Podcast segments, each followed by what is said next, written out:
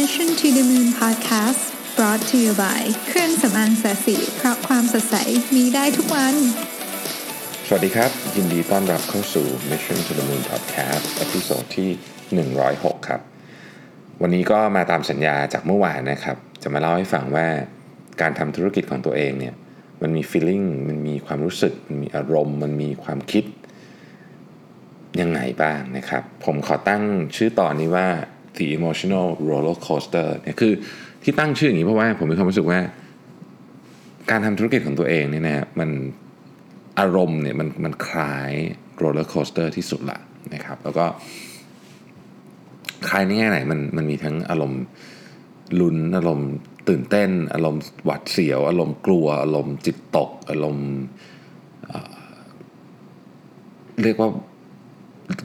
ไม่แน่ใจว่าอะไรอยู่ข้างหน้าอะไรอย่างเงี้ยนะฮะคือจริงๆเนี่ยผมผมทำหนังสือเล่มหนึ่งนะเล่าให้ฟังนะฮะคือเป็นหนังสือเล่มที่ผมเขียนเกี่ยวกับช่วงเวลาต่างๆ ที่ผมทำงานมา เป็นลักษณะที่ที่ที่พูดถึงด้านของออความสิ่งที่คิดอยู่ตอนนั้นแล้วกันใช้คำนี้แล้วกันนะไม่ว่าจะเป็นช่วงที่แบบอารมณ์ดีมากๆกำลังแบบจะทำโปรเจกต์ใหม่หรือช่วงที่แบบทำอะไรสำเร็จมาหรือช่วงที่แบบจิตตกดาวนะฮะ ลูกน้องคนสำคัญลาออกนะครับเอ่อ product ขายไม่ได้อะไรเงี้ยคือผมเขียนเก็บไว้ ผมตั้งใจว่าผมจะทำหนังสือเล่มหนึ่งที่ที่พูดเรื่องเนี้ยเส้นทางการเดินทางเนี่ยวันที่วันที่เอาสีจันลิสต์ได้นะครับ ซึ่งตอนนี้เราก็นับหนึ่งแล้วล่ะก็คือเราก็นับนับหนึ่งนิดนึงแล้วก็ก็ค่อนข้างจะเอาจริงเอาจังมากแล้วว่าเฮ้ยมันมีขั้นตอนมีสเต็ปอะไรที่ชัดเจน ทีนี้เนี่ย คือไอ้หนังสือเล่มนั้นเนี่ยนะฮะก็ก็ทำไว้แล้วล่ะก็จะยังไม่พิมพ์จนกว่าจะลิสต์ได้นะฮะแล้วก็ผมคิดว่ามันน่าจะเป็นประโยชน์ในเชิงของให้คนเอาไปคิดว่าการตกผลึกเนี่ยว่าเฮ้ยบางทีการเป็นองค์ประกอบเนี่ยมันมีอารมณ์แบบบ้าบออารมณ์แบบบางทีก็อยากหัวเราะอยากร้องไห้นะฮะปวดหัวประสาทจะเป็นพารานอยกินอะไรก็มีเยอะแยะเต็มไปหมด จะบอกว่ามันมีเรื่องที่บ้าบอและน่าปวดหัวอยู่พอๆกับเรื่องที่ ทำให้เราหัวเราะดีใจและปลื้มปริ่มต้องใช้คำนี้ แต่วันนี้จะมาพูดเรื่องปวดหัวให้ฟังก่อนนะครับต้องบอกว่าสิ่งที่ผมพูดทั้งหมดเนี้ยไม่มีหลักการอะไรทั้งสิ้นนะครับ แล้วก็เป็นความรู้สึกของผมล้วนๆซึ่งจะถูกจะผิดนี่ก็สุดแล้วแต่นะครับ หลายคนอาจจะทำตรงข้ามกับผม แล้วก็ได้ผลเหมือนผมหรือตรงข้ามกับผมคือ อันนี้คืออันนี้พูดจากความรู้สึกส่วนตัวจริงๆนะฮะคือที่ผมอยากจะอัดพอดแคสต์อันนี้เพราะว่า มันมีคนถามมาเยอะมากถามมาเยอะตลอดอยู่แล้วแล้วก็เราก็เราก็ถามมาเยอะใน inbox ด้วยว่า อยากทำธุรกิจของตัวเองดีไหมเออนะฮะคือจะบอกว่ามันเป็นมันเป็นสิ่งที่คนอยากทำเยอะในช่วงนี้ด้วย ก็อาจจะใช่ในช่วง 10 ปีที่ผ่านมานี้ แต่ว่าจริง ๆ มันก็มีความรู้สึกนี้มาตลอดแหละผมว่าเพียงแต่ว่าโอเค บริบทในช่วงช่วงผมจบมาอะไรเงี้ยจะไม่ได้มีคนพูดเยอะขนาดนี้ แต่ว่าโอเค ช่วงนี้คนก็พูดเยอะจริงนะครับ กระแส ไม่อยากเรียกว่ากระแสนะผมคิดว่ามันเป็นชุดความคิดแล้วกันของ ของคนในแต่ละยุคมันก็แตกต่างออกไปนะวัฒนธรรมความเชื่ออะไรเงี้ยมันก็มันก็แตกต่างออกไปนี่ยยุคนี้เนี่ยเราก็เห็นสตาร์ทอัพต่างๆ เยอะ ซึ่งมันก็ไม่แปลกที่ที่เราจะทำแล้วจริงๆแล้วโดยวิธีคิดของสตาร์ทอัพเอง เป็นวิธีคิดที่ถูกต้องในการทำธุรกิจยุคนี้นะผมต้องบอกอย่างนี้เลยนะครับ การเขาเรียกว่าอะไรอะ build measure learn เนี่ยเป็นสิ่งที่ถูกต้องเลยคือ ไม่ว่าคุณจะทำสตาร์ทอัพหรือไม่ก็ตามเนี่ยไอเนี่ยวิธีเนี่ยมันต้องใช้อยู่แล้วนะฮะ ซึ่งซึ่งเราก็เคยคุยมาแล้วในหลายพอดแคสต์นะครับว่าการทำแบบนี้มันช่วยให้คุณมีโอกาสที่จะรอดในสภาวะที่มันเปลี่ยนแปลงเร็วมากมากกว่า แต่วันนี้ไม่ไม่ไม่ใช่ประเด็นไม่ได้คุยเรื่องนั้นนะครับประเด็นที่จะคุยก็คือ มันมีคำถามเยอะพอสมควรที่ที่ที่ถามจากหัวข้อใหญ่ว่า อยากทำกิจการของตัวเองดีไหมเนี่ยมันก็จะมีเรื่องย่อยๆ อยู่ในนั้น ที่เป็นคำถามที่เป็น FAQ เลยแหละก็คือเจอตลอดนี่นะครับ ซึ่งส่วนใหญ่บอกเลยว่าตอบยาก เพราะว่า คือคือถ้ามีคนมาถามเนี่ย ถ้าช่วงนั้นผมจิตตกอยู่เนี่ยคำตอบก็จะเป็นแบบหนึ่ง ถ้าช่วงนั้นแบบฮึกเหิมกำลังแบบโอ้โหโปรเจกต์ใหม่มากำลังแบบโอ้โหเพิ่งแบบได้อะไรมาสักอย่างเนี่ยอันนั้นก็จะเป็นคำตอบอีกแบบหนึ่งนะครับ แต่ช่วงเนี้ยช่วงนี้เป็นช่วงที่ดีที่จะตอบเรื่องนี้เลยที่ที่จะเขียนเรื่องนี้เพราะว่าจริงๆผมก็เขียนลงเพจไปด้วยนะเพราะว่าช่วงนี้เป็นเป็นช่วงที่จิตใจค่อนข้างกลางๆ ก็คือแบบโอ้ไม่ได้บวกเวอร์ไม่ได้แบบ ไม่ได้มีอะไรที่แบบรู้สึกโอ้โหแบบตัวลอยอะไรเงี้ยแล้วก็ไม่ได้แบบจิตตกไม่ได้ไม่ได้ไม่ได้รู้สึกดาวหรืออะไร ช่วงนี้กลางๆนะครับ ก็เลยคิดว่า เออ เป็นเป็นเวลาที่ดีนะที่จะทำนะเกิดมาซะยาวคำถามที่เจอมีอะไรบ้างคำถามแรกคือ เอาจริง ๆ เลยพี่ได้เงินเยอะปะคือที่ที่ที่ที่แทนตัวเองว่าพี่เพราะว่าคนที่ถามส่วนใหญ่จะเป็นเด็กกว่าผมนะฮะ เอาจริงแล้วพี่ได้เงินเยอะไหมนะฮะ ถ้าให้ตอบแบบรวบรัดต้องบอกว่างี้ ถ้าเอาระยะสั้นคือถ้าพูดกันในระยะ 10 ปีเนี่ยนะครับ ผมว่านะส่วนใหญ่นะอันนี้อันนี้ไม่ใช่กรณีทุกเคสแต่ส่วนใหญ่เนี่ยทำบริษัทคนอื่นเนี่ยได้เงินเยอะกว่า ได้เงินเยอะกว่าทำเอง แต่ว่าการทำเองเนี่ยมันมีความหวังอยู่อันหนึ่งว่าเฮ้ยระยะยาวไปแล้วเนี่ยการลงทุนในกิจการของตัวเองเนี่ยจะดีกว่า ทีนี้ไอ้ไทม์ไลน์สิบปีเนี่ยมันก็พูดถึงธุรกิจแบบปกติ แต่ถ้าเป็นสตาร์ทอัพมา 10 ปีคงไม่ใช่สตาร์ทอัพนี่เขามี exit strategy ที่เร็วกว่านั้นเยอะเพราะฉะนั้นตลาดการคล้ายๆกันนะผมว่าคือคือช่วงแรกมันก็จะมันก็จะลำบากคืออย่างนี้นะฮะผมก็คุยกับเพื่อนหลายคนนะนะแล้วก็ ไม่ใช่ไม่ใช่เพื่อนที่เป็นเหมือนกับคนที่เจอคนที่ผมไปสัมภาษณ์ก็มีนะครับที่ผมคุยประเด็นเนี้ยเรื่องนี้เลยก็ถามตรงๆก็คือไม่ได้ถามตัวเลข เพราะว่าถามตัวเลขก็ก็คงจะอึดอัดแต่ว่าถามอย่างนี้แล้วกันว่าคำถามแรกคือในฐานะที่เป็น CEO ของบริษัทเนี่ยเนี่ยผมถามหลายคนนะครับ ของบริษัทที่ไม่ได้ใหญ่มากนะครับ บริษัทที่ที่ไซส์เล็กๆหน่อยเนี่ยนะฮะเขาได้เงินเดือนกับโบนัสเยอะที่สุดหรือเปล่า คุณเชื่อไหมครับว่าคนส่วนใหญ่ ที่ตอบผมเนี่ยบอกว่าไม่ คนส่วนใหญ่เนี่ยไม่ได้ได้เงินเดือนติด top 10 ของเทียบกับพนักงานของตัวเองด้วยนะไม่ได้เทียบกับบริษัทอื่นนะเทียบกับพนักงานตัวเองเนี่ยตัว CEO หรือผู้ก่อตั้ง หรือที่เราเรียกว่าเจ้าของหรืออะไรก็แล้วแต่นี่นะครับไม่ได้เงินเดือนติดท็อป 5 หรือท็อป 10 ด้วยซ้ำพูดง่ายคือลูกน้องเงินเดือนเยอะกว่าทำไมถึงเป็นอย่างนั้นนะคือมันเป็นอย่างนี้ฮะบริษัทพอเริ่มโตขึ้นไปสักพักหนึ่งเนี่ยอยากจะโตต่อมีวิธีเดียวเลย คือต้องจ้างคนเก่งมาอยู่ด้วย เพราะอย่าลืมว่าแอสเซทที่สำคัญที่สุดของทุกองค์กรนะก็คือคนนะครับคือการจ้างคนเก่งมาอยู่ด้วยแน่นอนนะครับว่าเขาก็ค่าตัวแพงในที่สุดแป๊บเดียวอะนะครับเราจะคนพบว่าเราล้อมรอบด้วยคนที่ค่าตัวแพงกว่าเรา ซึ่งไม่เป็นไรนะ ตัว CEO เองก็ไม่ได้รู้สึกอะไร ก็โอเค เพื่อความเจริญก้าวหน้าของบริษัท เราไม่มีปัญหาอยู่แล้วนะครับ คนที่ทำกิจการของตัวเองไปสักพักหนึ่งอะจะเริ่มใช้ตังค์น้อยลง อันนี้เรื่องจริงนะคือจะมาใช้ถ้าจะมาใช้เยอะอีกทีก็คือตอนที่แบบได้ exit อะไรบางอย่างไปแล้ว แต่ว่าระหว่างนั้นเนี่ยก็ค่อนข้างจะต้องเขียมเขียมหน่อยนะฮะการให้ให้คนอื่นนะนี่นี่ผมคุยมาหลายคนแล้วการให้ทีมงานได้ได้มีผลตอบแทนเยอะกว่าตัวเองเนี่ยเป็นสิ่งที่เขารู้สึกว่า เขาภูมิใจที่ได้ทำด้วยซ้ำ รู้สึกดีในการได้ทำเพราะฉะนั้นตอบเลยว่า ถ้าคุณอยากเข้ามาเป็นเปิดบริษัทเป็นเจ้าของกิจการเพื่อจะเอาเงินนี่นะฮะในระยะสั้นยากระยะยาวก็ไม่รู้จะได้หรือเปล่า อย่างอย่างอย่างผมส่วนตัวเนี่ยผมบอกเลยว่า ถ้าผมอยู่บริษัทเอกชน หรือไปทำงานกับคนอื่นเนี่ยผมได้เงินเยอะกว่านี้เยอะ ผมผมคืออันนี้เทียบกับเงินเดือนตอนลาออกมาเมื่อ 12 ปีที่แล้วเลยนะนำซ้ำยิ่งกว่านั้นอย่าลืมว่า การทำบริษัทมันต้องมีเงินลงทุนของตัวเองด้วย โอเค คุณอาจจะ raise fund มาได้ อะไรก็แล้วแต่ แต่มันต้องมีเงินส่วนของคุณนะครับ มันก็เป็นเงินของคุณเงินของครอบครัวของคุณนะครับ เพื่อเป็นทุนนะในการดำเนินกิจการ ถ้าเงินมันไม่พอ ซึ่งส่วนใหญ่มันก็ไม่ค่อยพอหรอกนะฮะ มันก็ต้องไป raise fund มา หรือวิธีการที่ดั้งเดิมกว่านั้นก็คือต้องไปกู้เงินจากธนาคาร พอกู้เงินจากธนาคารสิ่งที่เขาจะต้องเอามี 2 เรื่อง ก็คือ หลักทรัพย์ค้ำประกัน หรือคนค้ำประกันหรือทั้งสองอันนี้อันนี้ต้องมีอยู่แล้วนะครับเพราะฉะนั้นก็เป็นเรื่องที่สุ่มเสี่ยงเข้าไปอีกนะถ้าคุณเอาบ้านไปค้ำประกันนี่ก็โอเสี่ยงนะความเสี่ยงก็สูงนะครับ ทีนี้อ้าวเฮ้ยแปลว่าออกมาทำงานนี่ไม่อยากได้ตังค์เหรอไม่ใช่ผมไม่ได้อินดี้อย่างนั้น คือไม่ได้อินดี้ว่าไม่อยากได้เงิน ไอ้ตังค์อะใครก็อยากได้นี่แต่มันไม่ได้ได้กันเร็วๆนะเราะฉะนั้นเนี่ยถ้าหากว่าคุณมี motivation ว่าอยากได้เงินเร็วๆเนี่ยนะครับ ผมคิดว่าทางเลือกของการเป็นเจ้าของกิจการเนี่ยอาจจะไม่ค่อยเหมาะนะถามว่ามีคนออกมาเปิดบริษัทเราได้เงินเร็วๆมีไหมมีแต่น้อยมากๆ เอาแค่อยู่รอดเนี่ยก็ไม่เยอะละเนี่ยก็ไม่เยอะละนะครับ อันนั้นเรื่องหนึ่งขณะที่สองคืออะถ้าไม่พูดถึงเรื่องได้เงิน ถามเรื่องเสียตังค์ได้ไหม มีโอกาสเสียเงินเยอะแค่ไหนนะครับ ผมต้องตอบงี้ ขอสถิติมาแล้วกัน คือผมพูดอะไรไปมันก็เป็นสถานการณ์สมมุติหมดอะเอาสถิติแล้วกันของจริงนะครับ ก็มาจาก Labor Bureau of Labor Statistics นะครับที่อเมริกาเขาเก็บสถิติเนี่ยก็ได้ข้อมูลมาประมาณนี้นะครับบอกว่าประมาณ 70%เอาขอโทษ80%ของธุรกิจที่ที่มีขนาดเล็กเนี่ยนะครับ จะผ่านปีแรกไปได้ก็คือ 20%เจ๊งนะครับวิธีการเก็บข้อมูลคือเขาดูระหว่างมีนาคม 2016 ถึงมีนาคม 2017นะอย่างนี้คือ 1 ปีนะบอกแม่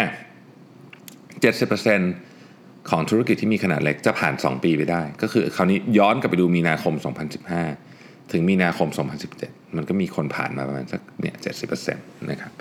ข้อที่ 3 คือ 50%ของธุรกิจขนาดเล็กจะผ่านปีที่ 5 ไปได้ ก็คือย้อนกลับไปดูมีนาคม 2012 เหลือมาถึงมีนาคม 2017 5 ปีเนี่ยประมาณ 50%นะครับแล้วก็อันสุดท้ายคือ 30%ของธุรกิจขนาดเล็กจะผ่านปีที่ 10 ไปได้ ก็คือย้อนกลับไปดูมีนาคม 2007 มาถึงมีนาคม 2017 เนี่ยมีอยู่ประมาณสัก 30 นิดๆเปอร์เซ็นต์นะครับก็พูดง่ายคือ 5 ปีก็หายไปครึ่งหนึ่ง ข้อมูลเนี้ยนะฮะเขาโน้ตไว้ด้วยนิดหนึ่งว่ามันค่อนข้างจะเสถียรไม่ว่าจะหลายคนอาจจะบอกว่า เฮ้ย นี่มันดูตอน มีวิกฤตเศรษฐกิจหรือเปล่าอะไรไม่นะฮะคือเขาย้อนกลับไปดูหลายช่วง มันค่อนข้างจะเสถียรคือตัวเลข 80%ที่ 1 ปี 70%ที่ 2 ปี 50%ที่ 5 ปี และ 30%ที่1ที่ 10 ปีเนี่ยเป็นตัวเลขที่ไม่ว่าจะเป็นช่วงเศรษฐกิจดีหรือไม่ดีก็ประมาณเนี้ยประมาณเนี้ยนะฮะผมก็เลย ผมไม่มีตัวเลขของเมืองไทย แต่ผมคิดว่าของเมืองไทย สัดส่วนก็ไม่ได้ต่างจากนี้เยอะประมาณนี้ ก็พูดง่ายๆว่า ถ้าดูกันยาวๆแล้วเนี่ย ธุรกิจส่วนใหญ่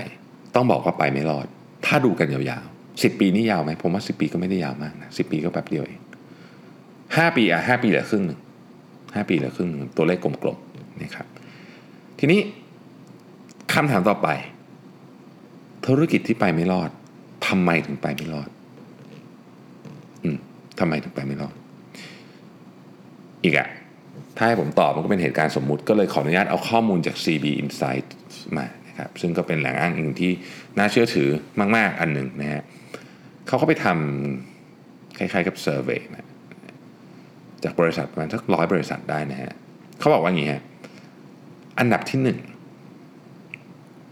ของธุรกิจที่ไปไม่รอด 42%ทำสินค้าหรือบริการที่คนไม่ต้องการออกมา โอ้โห นี่คลาสสิก คือไม่รู้อะฉันชอบอันเนี้ยฉันอยากทำแต่ลูกค้าคุณอยากได้ปะไม่อยากได้ ไม่รอดเนี่ยข้อที่ 2 29%ไปไม่รอดเพราะบริหารกระแสเงินสดหรือ cash flow ไม่เป็น โอ้โห เรื่องนี้ผม คือเรื่องนี้ผมทั้งเขียนมาในหนังสือหลายเล่มแล้วก็พูดมาเยอะว่าไอ้เรื่องกระแสเงินสดเนี่ยนะ เป็นเรื่องที่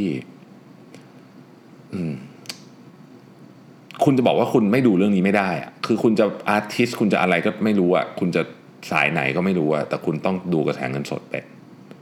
กระแสเงินสดคืออะไรอะไม่ต้องไปพูดถึง cash flow statement นั้นปวดหัวเนี่ย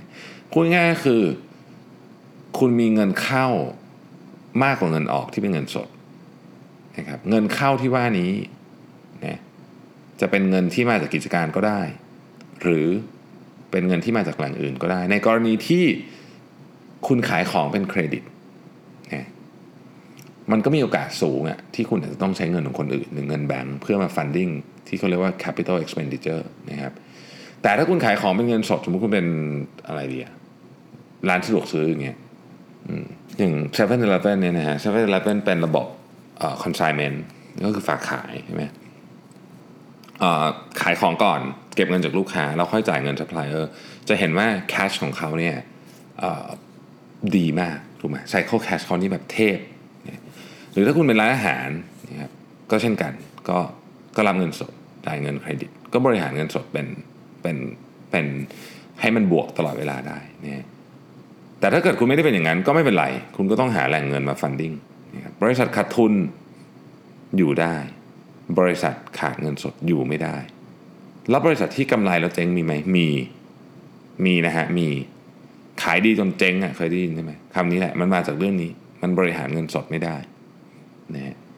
อันนี้ไม่ต้องพูดถึงพวกที่ใช้เงินมั่วคือเงินระหว่างบริษัทกับเงินตัวเองมั่วอันนั้นนี่เจ๊งมีโอกาสเจ๊งสูงมาก ซึ่งเป็นอีกเรื่องหนึ่งผมผมแอดซูมว่าไม่มีเรื่องนั้นเกิดขึ้น เอาแค่บริหารบริษัทธรรมดาเนี่ยก็ต้องระวังประเด็นนี้อยู่แล้วนะครับ อันที่สามยี่สิบสามเปอร์เซ็นต์ไปไม่รอดเพราะว่าไม่มีทีมที่เหมาะสมคำว่าไม่มีทีมที่เหมาะสม ไม่ได้หมายความว่าไม่มีคนเก่งทำงานอยู่ด้วย อย่าสับสน บางทีมีคนเก่งอยู่ แต่ใช้เขาผิดงานก็มี อันนี้ก็ก็ก็เข้าหมวดนี้เหมือนกัน ไม่ put the right man into the right job นะครับหรือบางทีเนี่ยทีมดีหมดเลย เก่งหมดเลย แล้วก็งานก็ถูก แต่ทัศนคติมันอยู่กันไม่ได้อะก็มีนะฮะเราเห็นหุ้นส่วนจำนวนมากตีกัน เวลาแบบมาเริ่มธุรกิจกันตอนแรกก็ดี คนนึงลงแรงคนนึงลงหุ้นแรกๆก็โอ้ดีพอสักพักหนึ่งถ้ามันขายดีคือคือทำไปแล้วมันขายดี ไอคนลงแรงจะเริ่มรู้สึกเอ้ไม่แฟร์ทำไมมันได้เงินเยอะแบ่งเยอะกว่าเพราะมันหุ้นเยอะกว่า แต่ถ้ามันขายไม่ดี คนลงหุ้นก็จะมีปัญหาอะไรอย่างเงี้ยนะฮะคือเยอะอะไม่ได้หมายความว่าการไม่มีไม่มี partner หรือไม่มีเพื่อนหรือไม่มีหุ้นส่วนเป็นเป็นเรื่องที่ดีนะไม่ไม่ใช่นะครับมีได้แล้วก็คนก็ทำให้ work มันจริงๆแล้วมีแล้วดีด้วยซ้ำผมพูดจริงนะเพราะว่าหลายครั้งเนี่ยคนที่กล้าเอ่ยปากเตือนเราแรงๆเนี่ยคือเพื่อน ในกรณีเคสของผมก็เช่นกันนะครับผมมีเพื่อนรักเลยอยู่กันสองคน คือเพื่อนรักผมเนี่ยเวลาทำงานเราก็ทำงานปกติก็คือหมายถึงว่าไม่ได้มี special treatment ใด ๆ ก็คือเป็น ก็ก็ก็คือเป็นเราก็ทำงานเหมือนเป็น executive ท่านหนึ่งอะแต่ว่าเวลาเตือนกันอะ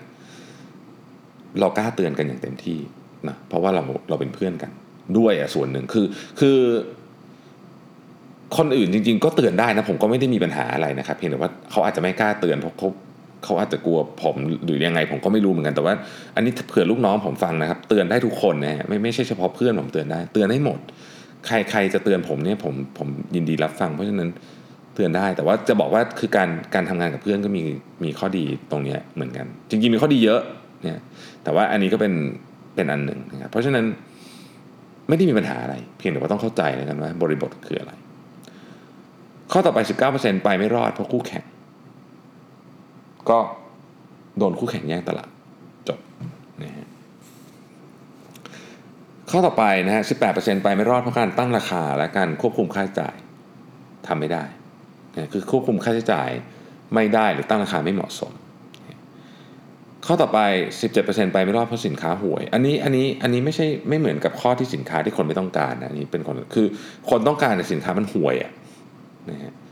คือคือสินค้าถูกหมวดละถูกต้องละนะฮะแต่มันห่วย ข้อต่อไป 17%ไปไม่รอดเพราะไม่มี business model ที่ชัดเจน เดี๋ยววันหนึ่งก็ทำอย่างนี้ เดี๋ยววันหนึ่งก็ทำอีกอัน อย่างนี้นะฮะ 14%ไปไม่รอดเพราะการตลาดแย่คุณเคยได้ยินไหม บางบริษัทบอกว่าบริษัทเราไม่ต้องการการทำ marketing ทุกบริษัทต้องการทำการ marketing แต่คุณไม่จำเป็นจะต้องใช้เงินกับมันเท่านั้นเอง marketing มีหลายแบบมากนะครับ ข้อสุดท้ายนะฮะ 14%ไปไม่รอดเพราะไม่สนใจลูกค้า คือไม่ฟังเสียง feedback อันมีค่าก็คือ feedback ของลูกค้านั่นเอง ซึ่งเป็นที่มาของคำถามถัดไป ก็จะมีคนชอบถามว่า พี่ครับอะไรคือสิ่งที่ยากที่สุดในการทำธุรกิจนะผมบอกว่ามีสามอย่างซึ่งมันตรงไอ้ข้างบนเลยหนึ่งหาของที่ใช่มาขายคนที่ใช่ให้ได้ คือแค่พูดก็ต้องงงละคือพูดง่ายคือหาสินค้าให้ถูก กลุ่ม Target ถูกต้องกับกลุ่ม Target ยากนะยาก Target เราคือใครบางทียังงงเลยเนี่ยคือมันมันต้องพูดของมันต้องใช้เวลา มันมันไม่ใช่ว่าแบบอยู่ดีแล้วคิดปุ๊บแล้วจะบรรลุออกมาได้เลยนะฮะยากเหมือนกันอันนี้ยาก อันที่สองครับ หาคนที่เก่งทำให้เขาอยากอยู่กับเรา แล้วก็สร้างทีมให้ได้ด้วย มันมีหลายประเด็นมากนะในคำพูดที่ผมพูดมาเนี่ย คนที่เก่งที่สร้างทีมไม่ได้ก็มีนะครับคนที่เก่งเขาไม่อยากอยู่กับเรา ก็มีคือมันมีหมดอะแต่ผมกล้าพูดอีกครั้งหนึ่งว่า ทรัพยากรบุคคลเนี่ยคนเนี่ยเป็นสิ่งที่มีค่าที่สุด ถ้าคุณมีทีมที่ดี ถ้าคุณมีทีมที่ดีนะครับ โอกาสในการประสบความสำเร็จของคุณเนี่ยเยอะมากๆ ทีมสำคัญกว่าไอเดียเยอะ ข้อที่สามไม่ว่าคุณจะทำกิจการอะไร หรือไม่ว่าคุณจะเป็นสายไหน คุณจะอินดี้คุณจะศิลปิน คุณจะอะไรก็แล้วแต่เนี่ย อันหนึ่งคือคุณต้องบริหารกระแสเงินสดให้เป็น คือคุณจะบอกว่าไม่อะฉันไม่ชอบดูตัวเลข ไม่ชอบดูตัวเลขอะไรก็ได้ แต่กระแสเงินสดต้องดู อย่างที่บอกฮะบริษัทขาดทุนไม่เป็นไร แต่เงินสดหมดนี้ตายนะฮะเรายังอยู่ในระบบนี้อยู่ เพราะฉะนั้นต้องต้องเข้าใจประเด็นนี้เนี่ยก็พอพูดอย่างนี้ก็ต้องบอกว่าเฮ้ย โอกาสล้มเหลวก็มีเยอะประมาณหนึ่ง แต่ก็ไม่ได้เยอะมาก ไม่ได้ไม่ได้เยอะมาก ไม่ได้แบบ ไม่ได้ถึงขนาดว่า โอ้ทำแล้วคนส่วนใหญ่จะเฟลก็ไม่ใช่อีก แต่ว่าส่วนใหญ่ที่เห็นคือทรงๆ คือไม่ได้แบบโอ้โหโตมากพออยู่ได้ซึ่งก็อาจจะเป็นจุดประสงค์ของคนที่เข้ามาทำอยู่แล้วก็ได้นะฮะทีนี้คำว่าพออยู่ได้เนี่ยถ้าไม่พูดถึงเรื่องเงินนะพูดถึงเรื่องชีวิตของ ของการเป็นผู้ประกอบการไอ้คำว่าพออยู่ได้เนี่ยมันอยู่ยังไงเนี่ยก็เป็นที่มาของคำถามต่อไปกันซึ่งผมได้รับคำถามนี้ค่อนข้างเยอะมาก คือเปิดบริษัทเนี่ยทำให้เราสามารถบริหารเวลาเองได้ใช่ไหมครับ อยากไปเที่ยวตอนไหนก็ไป ไม่ต้องไปตอนหยุดยาวนอนกี่โมงก็ได้ตื่นกี่โมงก็ได้อยากเล่นเกมเมื่อไหร่ก็ได้อยากจะดู Netflix เมื่อไหร่ก็ได้ ใช่หรือไม่ครับนะคำตอบก็คือ คุณบริหารเวลาตัวเองเนี่ยจริง ๆ คุณทำที่ไหนทำอะไรเป็นอาชีพอะไรก็ต้องบริหารเวลาอยู่แล้วนะไม่ได้เกี่ยวกับเรื่องนี้นะครับ แต่คำตอบต่อคำถามที่ 2 ที่เกี่ยวกับว่าจะไปเที่ยวจะดู Netflix จะอาจจะนอนอะไรเนี่ยนะคนที่มีชีวิตแบบนั้นแล้วทำกิจการ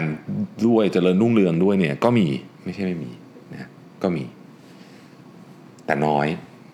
น้อยมาก โดยเฉพาะในช่วงแรกๆนะครับน้อยมากเนี่ย เอาส่วนใหญ่เลยกันชีวิตจริง ส่วนใหญ่ในทำงานเกือบทุกวันนี่คือหมายถึงคำว่าเกือบทุกวันก็คือ ทุกวันทุกวันจริงๆอะเสาร์ที่ก็ทำหลายคนแบบเฮ้ยไม่เห็นจริงเลย เห็นลงรูปไปเที่ยวอยู่นู้นนี่นั่นอะไปเที่ยวก็ทำงาน คือถ่ายรูปเสร็จก็ทำงานนะฮะตลอด ผมไม่เคยไปไหนโดยไม่มีแล็ปท็อปแบบนี้ดีกว่าแล็ปท็อปเลยนะคือไม่ไม่ใช่ว่าจะพกมือถือไปทำงานได้นะครับ ไม่ได้ น้อยมากๆนอกจากไปแบบ ต้องไปแบบวิปัสสนาอย่างนั้นเลยอะถึงถึงถึงจะถึงจะไปรอดนะฮะไม่มีวันหยุดทำตลอด อาจจะทำมากทำน้อยแต่ทำตลอดนะฮะเนี่ยอย่างวันนี้ผมก็เพิ่งกลับมาบ้านเพิ่งได้อัดพอดแคสต์เนี่ยเพราะว่าก็มีงานตลอดก็คือตอนตอนเย็นไปพูดให้ลูกไปไปพูดให้ลูกค้า ทีนี้ต้องบอกว่าเฮ้ยก็ มันก็คืองานอย่างหนึ่งเพราะว่ามันก็เป็นมันก็มันก็เป็นงานทำ PR ให้กับกับกับบริษัทด้วยอะไรเงี้ยคือมันก็ มัน cross กันไปหมดทำงานทั้งวันอะไอ้ที่เคยได้ไปเที่ยวอะแบบเที่ยวจริง ๆ สมัยก่อนนี่คือไปเที่ยวก็คือแบบปิดมือถือได้ ก็ไม่มีเนี่ยไม่มี นอนแบบสิบห้าชั่วโมงอะไรเงี้ย ไม่มีดูแบบ Netflix ยาวๆ โดยเฉพาะในช่วงหลังๆมาเนี่ยปีปีเนี้ยปีนี้ไม่มี เอาเท่าที่นึกออกเนี่ยนะปีนี้ไม่มี เออ โอเคอะคุณอาจจะสามารถจัดการเวลาได้ได้ได้ได้เยอะหน่อย เช่นอ่าถ้ามีธุระก็ออกไปได้นะก็ไปออกไปได้ แต่ว่าถ้าคิดเวลาทำงานโดยรวมนะโดยหนึ่งสัปดาห์สมมติคิดเวลาเป็นสัปดาห์เนี่ยผมรับประกันเลยว่าทำงานเยอะกว่าทำงานอยู่ออฟฟิศหมายถึงว่าทำงานกับบริษัทปกติเยอะมากเยอะกว่าเยอะมาก อันนี้ไม่ได้รวมถึง สภาพสภาวะจิตใจของการที่งานมันติดตามตัวคุณไปทุกคนทุกแห่งอีกต่างหากเนี่ยคือไม่มีคำว่าเลิกงานใช้คำนี้ดีกว่าไม่มีคำว่าเลิกงาน อยู่ตรงไหนก็ต้องทำนะครับคนที่คือคือเวลาผมพูดอย่างเงี้ยคนที่เก็ตจะจะแบบเออใช่เลย คือมันเป็นอย่างนั้นจริงๆคือแบบ มันจะเป็นบางทีมันจะเป็นโรคประสาทนะคือเหมือนกับว่า เวลาอยู่ว่างๆจะรู้สึกว่าเฮ้ยฉันกำลังไม่คอนทริบิวให้กับงานว่ะอะไรอย่างเงี้ยรู้สึกแบบเครียดๆอะนึกออกไหมแล้วเครียดไปบางทีก็ทำงานไม่ได้ ก็กลายเป็นลูปวงจรอุบาทไป เพราะฉะนั้นถ้าอยากชิลไม่ใช่วิธีนี้แน่นอนบอกเลย นี่ไม่ใช่วิธีการชิลแน่นอนนะการเปิดบริษัทนี่ไม่ใช่ไม่ใช่หนทางการชิลโดยเฉพาะในช่วงแรกๆไม่ชิลไม่ชิลเลย ไม่ไม่เลย ถ้าอยากชิล หาอาชีพอื่น ไม่ไม่ใช่ไม่ใช่การแบบแบบนี้ไม่ชิลแน่นอนนะฮะขอยืนยันถถามว่ามีไหมอย่างที่บอกมีมีคนชิลแต่น้อยมาก คิดเป็นเปอร์เซ็นต์นี่ต้องบอกว่าน้อยมากเนี่ยอะแล้วมันก็มีคำถามช่วงนี้นะช่วงนี้อันนี้อันนี้เป็นคำถามที่ค่อนข้างใหม่ บอกว่าโหพี่ช่วงเนี้ยได้ยินแบบ disruption นะอะไรเงี้ย innovation AI big data นู่นนี่ผมแบบ ไม่รู้เรื่องเลยอะ่ะ เอ๊ะแล้วอย่างนี้จะทำให้ผม ถ้าผมทำกิจการมันจะเหนื่อยขึ้นไหมนะครับ นี่ผมต้องไปโรงเรียน AI เพิ่มไหมเนี่ย ก็ตอบอย่างนี้ ตอบก็ตอบยากแล้วกันเอางี้ก่อนคำถามนี้เป็นคำถามที่ตอบยากนะแต่ว่าผมมีความเชื่ออย่างนี้ ถ้าเกิดว่าผู้บริหารยุคนี้มีความจำเป็นที่จะต้องเข้าใจภาษาบัญชีนะต้องเข้าต้องอ่านงบเป็นอะว่างั้นเถอะนะครับ เพื่อที่จะไม่ได้หมายความว่าคุณจะทำงบเป็นนะให้ผมไปนั่งเดบิตเครดิตผมทำไม่เป็น แต่ผมอ่านงบเป็น นะครับเข้าใจกระแสเงินสดนะครับคุณต้องอ่ามีความรู้ด้านอะไรอะกฎหมายประมาณหนึ่งภาษาประมาณหนึ่งอะไรพวกนี้นะครับที่มันสามารถทำให้คุณบริหารธุรกิจของคุณไปได้ ไม่ได้หมายความว่าคุณจะต้องไปทำเอง ความรู้เรื่องกฎหมายเนี่ยผมบอกเลยผมไม่มีปัญญาอ่านสัญญา ผมร่างสัญญาเขาไม่เป็น แต่ผมเข้าใจประเด็นสำคัญของมันอยู่ แต่ไม่ได้หมายความว่าคอนเทนต์นี้ครับไม่ได้หมายความว่าผมจะร่างสัญญาเป็นนะนึกออกไหมฮะคือเอาไว้คุยกับทนาย เรื่องอื่นก็เหมือนกันคือ คือคุณต้องเข้าใจภาพรวม คุยกับคนที่อยู่คุยกับคนที่เป็น specialist ที่จะมาทำงานกับคุณได้ว่างั้นเถอะในเรื่องของ AI เรื่องของ Big Data พวกนี้ก็เช่นกัน ในอนาคตเนี่ยจะบอกว่าไม่อะไม่ถนัดคอมสายเทคนิคไม่อยากคุย ไม่อยากคุยภาษาหุ่นยนต์คุยไม่รู้เรื่อง ผมเชื่อว่าจะไม่ได้ คืออย่างน้อยที่สุดเนี่ยเราจะต้องมีความรู้มากพอที่จะคุยกับ CTO ของเราได้ หรือคุยกับคนที่จะมาเอาซอร์สเรื่องนี้ได้นะผมผมค่อนข้างโชคดีคือ CTO ผมนี่เป็นคนที่ ใจเย็น แล้วก็พยายามจะอธิบายเรื่องพวกนี้ให้ผมฟังคือผมนี่โง่มากเลยต้องใช้คำนี้สำหรับไอ้เรื่องพวกนี้ แต่ก็พยายามศึกษาอยู่นะ คืออย่างน้อยที่สุดเนี่ย เราก็จะต้องหาจุดร่วมกันให้ได้ว่า อ๋อ นี่คือสิ่งที่คุณกำลังพยายามทำอยู่อะไรอย่างเงี้ยนะ CTO ผมเคยพูดคำหนึ่งซึ่งผมชอบแม่เกี่ยวเรื่องเทคโนโลยีนะบอกว่าเฮ้ยคือเทคโนโลยีเนี่ยมันก็มีเยอะเข้ามาตลอดเวลาออกไปตลอดเวลามีเต็มไปหมดเลยเนี่ยนะครับแต่ว่าเราจะเลือกเอาอะไรมาใช้เนี่ยมันดู2ออย่างนั้นนะหนึ่งไอ้เทคโนโลยีที่ว่าเนี่ยมันจะช่วยให้ประสบการณ์ของลูกค้าเราดีขึ้นไหมภาษาอังกฤษคือ will it delight our customer อันที่สองคือเทคโนโลยีที่ว่าเนี่ยจะช่วยทำให้คนของเราทำงานง่ายขึ้นไหม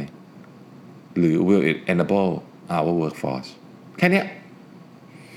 คือถ้ามันทำได้อย่างใดอย่างหนึ่ง หรือทำได้สองอย่างก็เหมาะสม ถ้ามันทำไม่ได้สักอย่างหนึ่งเนี่ย ไม่ว่ามันจะไฮเทคแค่ไหนหรือคนอื่นก็ใช้เยอะแค่ไหน ก็ไม่จำเป็นต้องเอามาใช้นะ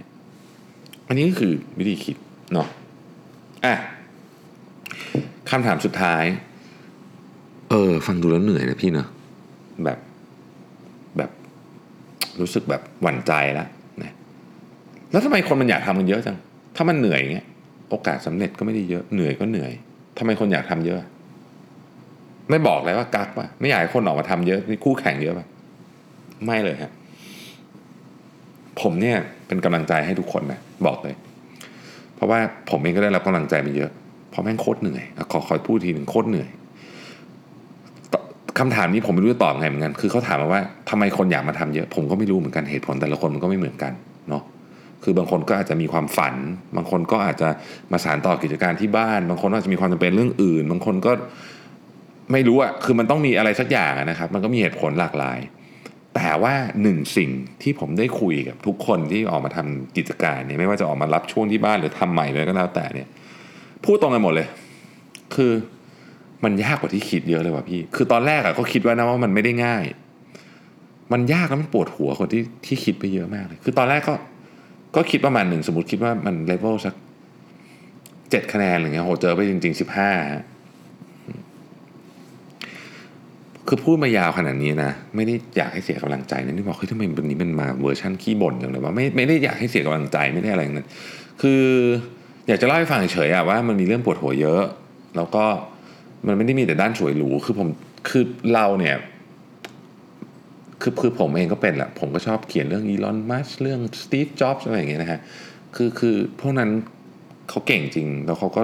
เขาก็ประสบความสำเร็จจริง แล้วเราก็ชอบอ่านเรื่องนั้นมาก เรื่องพวกเขามากเพราะว่ามันทำให้เราฮึกเหิม แต่ว่าชีวิตจริงก็อีกเรื่องหนึ่งนะแต่ก็ไม่ใช่จะไม่มีเรื่องไม่ดีนะ เดี๋ยว episode ต่อไปไม่ใช่พรุ่งนี้นะครับ episode สักวันหนึ่งอะขอไปรวบรวมมันมีเรื่องที่ทำให้เราปลื้มปริ่มได้เหมือนกัน ซึ่งซึ่งเรียกว่าเป็นแรง ขับเคลื่อนต่อไปนะที่ทำให้เราเฮ้ยอยากตื่นมาทำงานพรุ่งนี้เหมือนกันนะวันนี้ก็ขอบคุณมากนะครับที่ติดตาม Mission to the Moon Podcast นะฮะพรุ่งนี้นะครับคงคงจะมาดึกเลยเพราะว่าพรุ่งนี้มีถ่ายชาร์กแทงนะครับ แล้วก็